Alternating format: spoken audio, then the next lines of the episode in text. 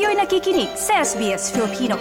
Pakinggan niyo pa ang kwento sa sbs.com.au slash Filipino.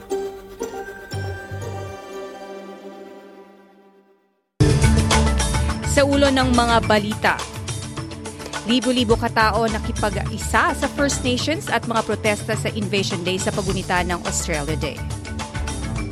Mga eksperto nagbabala sa masamang epekto ng mantinding araw sa balat. At sa sports, Daniil Medvedev at Yannick Sinner maghaharap sa Australian Open Single Men's Finals. Yan ang mga mainit na balita sa oras na ito.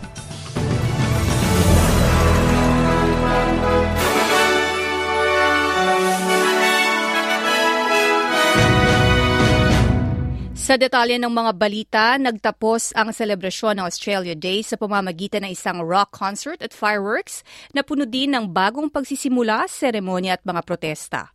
Libo-libo katao ang nanood ng performances ng mga Australianong artists na sina Dami Im, Casey Donovan, Kate Miller at William Barton.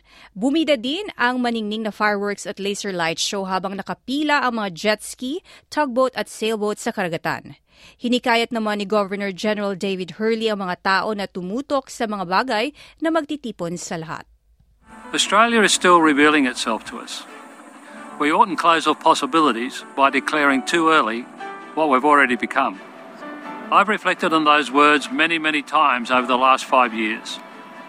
Australia is still revealing itself to us, and we are all part of its evolving story. Sa ibang ulat naman, sinabi ni Prime Minister Anthony Albanese na makikipagtulungan sila sa Senate Cross Bencher upang maipasa ang kanya Stage 3 tax cut sa Parliament. Samantala, hindi pa sinabi ni Peter Dutton kung susuportahan ba ng koalisyon ang mga pagbabago sa Parliament o sa susunod na eleksyon. Nanawagan naman ng Greens uh, leader na si Adam Bandy ng karagdagang pagbabago upang masigurong may ginhawang pinansyal para sa mga low at middle income earner. Ayon sa Prime Prime Minister, bukas siya sa mga pag-uusap.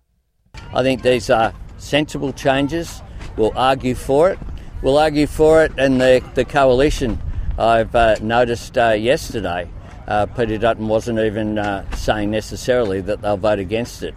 Uh, we'll wait and see. We'll, we'll wait for them to go through uh, their mechanisms as well. We'll talk with all of the crossbenchers.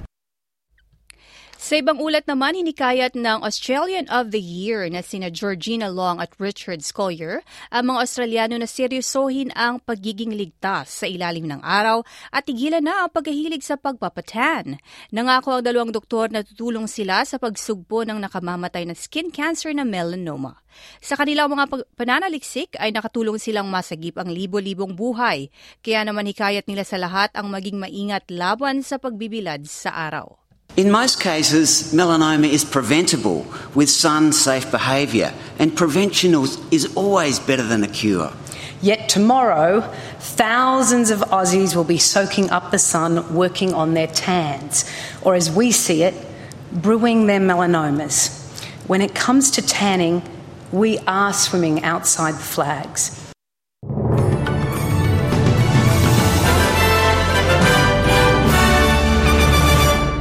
At para naman sa sports sa tennis, natalo ng Russian na si Daniil Medvedev ang German player na si Alexander Zverev sa semifinals ng Australian Open men's singles. Maghaharap naman ang number 3 seed para sa kanyang pangalawang major title bukas laban sa rising Italian player na si Yannick Sinner na kamakailan ay tinalo ang world number 1 na si Novak Djokovic. At para naman sa lagay ng panahon ngayong Sabado sa Perth, maaraw at 33, Adelaide bagang maulap at 23.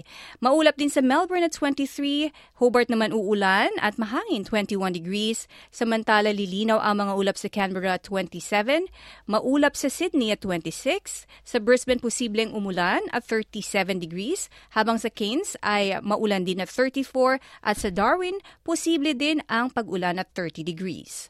Yan ang mga mainit na balita sa oras na ito ako si Claudette Centeno.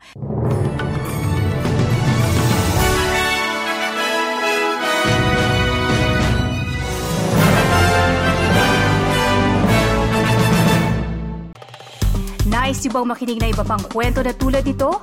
Makinig sa Apple Podcast, Google Podcast, Spotify o sa iba pang podcast apps.